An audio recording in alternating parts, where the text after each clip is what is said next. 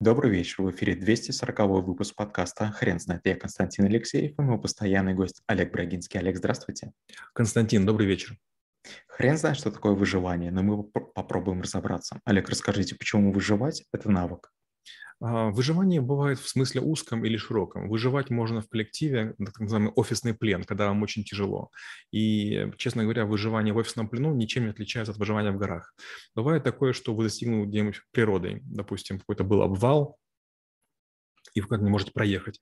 Третий вариант – это выживание, когда вас захватили, и вы находитесь на территории недружественной, и это, конечно, может быть все что угодно, и издевательство, и, может быть, даже членовредительство. И последний вариант – это когда вы находитесь в зоне боевых действий или гражданских восстаний. Получается четыре территории, четыре э, места, где потребуются навыки выживальщика. Олег, вы не могли, пожалуйста, описать выживание в офисе? А, первое, смотрите, вот когда мы находимся на дикой природе, мы понимаем, что если стоять на снегу, мы замерзнем. То есть нам нужно между своими подошвами и э, снегом хотя бы набросать еловых веток. Небольшая прослойка, и нам будет уже проще э, тепло сохранять. То же самое в офисе. Если мы не решим, что нас э, мучает, это может быть кондиционер, это может быть кричащая, кричащая тетка, это может быть сквозняк, это может быть запах вони из туалета. Мы, к сожалению, будем терять свои силы. И самое глупое, что может быть, это мы сорвемся, на кого-то накричим, нас посчитают неадекватным. А если мы научимся вот такие вот вещи находить, помимо, что может быть еловыми ветками, допустим, использовать беруши или наушники шумоподавления, использовать там какой-то какой там одеколон, который там вам будет вокруг вас воздух там немножко улучшать, и другие какие-то хитрости. То есть, получается, э, в офисе и в магазине, и дома мы слишком беззащитны перед соседями, перед людьми, которые с нами рядом находятся, они могут нам мешать всячески, а мы на это тратим свою энергию и потом не можем себя проявить там, где это было бы необходимо. Олег, расскажите, пожалуйста, про выживание в дикой природе и место паники а, в этом процессе. Но первое, э, вы знаете, какая интересная штука? Почти все там в определенном возрасте начинают интересоваться, как зайти в хату, да, и как, допустим, выжить на природе. И когда мы видим какие-нибудь фильмы про крокодила Дэнди или там другие какие-то там интересные вещи, мы думаем, ой, как круто, можно на золотые часы рыбу ловить, ой, как замечательно, можно там, допустим, кокосы пить. В реальной жизни так не работает. Если вы выпьете кокосы дважды или трижды, будет такая диарея, которая просто ничем не прекратится. То есть, если вы никогда не пробовали это делать сами, это невозможно. Если вы никогда червяка не ели дождевого, то и вы не сможете съесть, сколько вы не были бы голодны. Червяка есть не очень сложно. Вы берете червяка, моете, потом выдавливаете из него землю, он как трубка, и начинаете жевать. Ваша главная задача – это, чтобы вас не вырвало. И если вы это сможете сделать там дважды или трижды в год, то когда потребуется, вы этими червяками просто будете объедаться, будете полны сил, будете бегать, скакать, как, как молодая овечка, и даже другие вещи, может, есть не захотите. То есть умение есть жуков, оно приводит к тому, что вы вдруг понимаете, что есть альтернативный источник белка. То же самое с водой. Это теория, что можно пить э, реку или можно пить из болота. Нет, есть масса способов, когда с помощью там тряпочек, ваточек, бинтиков можно очищать воду без всяких фильтров. Да, это требует времени. То же самое пустыня. В пустыне страшно не, не жаркая температура, а холодная. Жаркая температура можно перетерпеть, а вот холоду привыкнуть невозможно. И то же самое касается воды. Как раз время, когда э, очень в пустыне холодно, прекрасное время, чтобы добывать воду.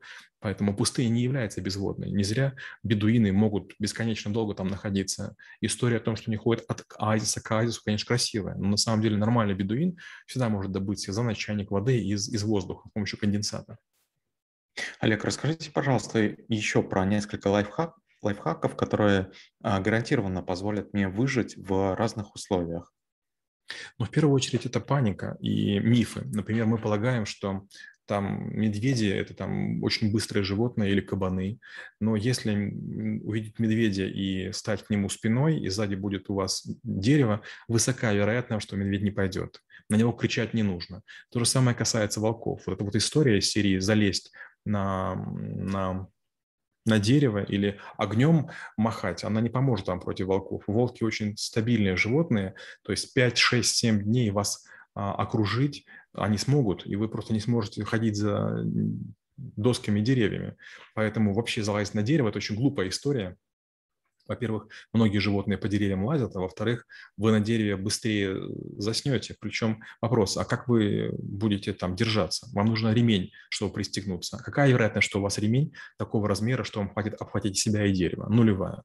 Поэтому, если вы хотите выживать, выбирайте обувь на шнурках. У меня всегда шнурки кевларовые. Они очень крепкие, они позволяют э, к чему угодно привязаться. Одним шнурком вы сможете привязаться к дереву так, чтобы не упасть. Вторая важная вещь. Нужно выучить пару узлов.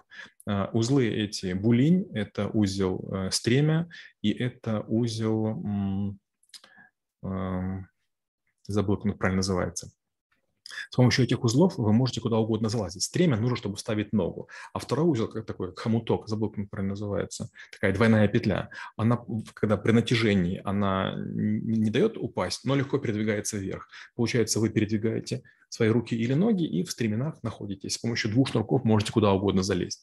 И последняя история – это работа с собой, потому что если вы встревожены, если вы испуганы, у вас идет очень сильное потребление калорий, и поступает очень такое неприятное состояние, когда у вас под желудочком сосет, как будто бы под лопаткой, вы очень голодны. Есть такой миф, что нельзя прожить 3 дня без воды. Неправда. Можно прожить 10 дней. И без еды можно прожить 30 дней. Поэтому за 30 дней высока вероятность, что вас найдут. А если вас не найдут, ну, значит, вы находитесь на такой территории, где шансов выжить у вас мало.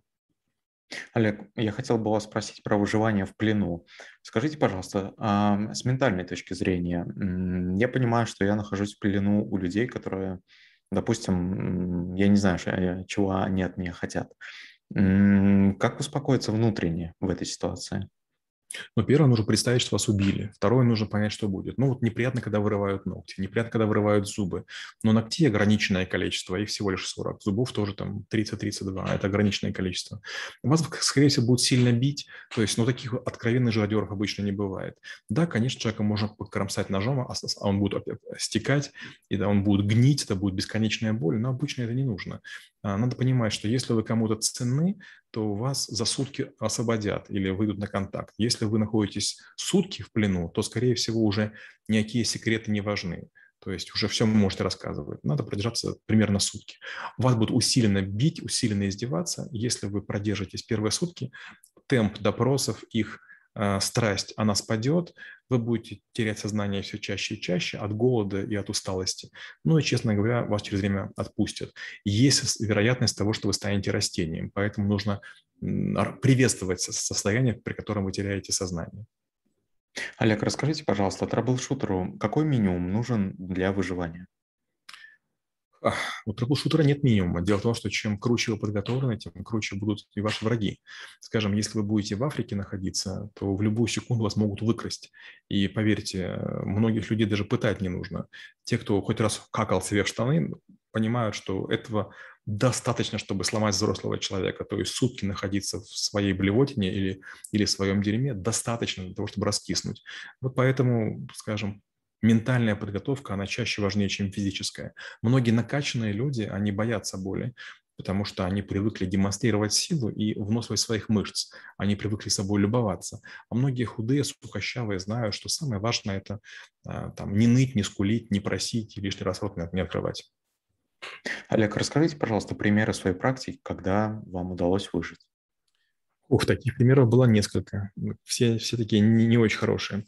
Ну вот а, мой любимый, это я проходил на островах некий тренинг, меня привезли рано утром и сказали, значит, как мне нужно действовать для того, чтобы там приходить к воде и, и к еде в нужный момент. Но я был очень восторжен, прекрасный пляж, потрясающее место. Я покупался, у меня с собой были только плавки, я поспал, и потом начинаю идти. Ну, меня, наверное, там в 6 или 5 утра привезли на, на этот берег, а где-то в 11 началась невероятная жара. Я посредине этого острова, во все стороны песок, куда бы я ни пошел. Жара невероятная, как будто на сковородке. То есть хочешь стой, хочешь плачь, но и вот пришлось идти. Когда я домой вернулся, мама подум- думала, что меня били палкой по ногам, потому что у меня были гематомы размером с, со ступню. Ну, просто там кровь спеклась и кожа отошла. Олег, спасибо. Теперь на вопрос, что такое выживание, будет трудно ответить. Хрен знает.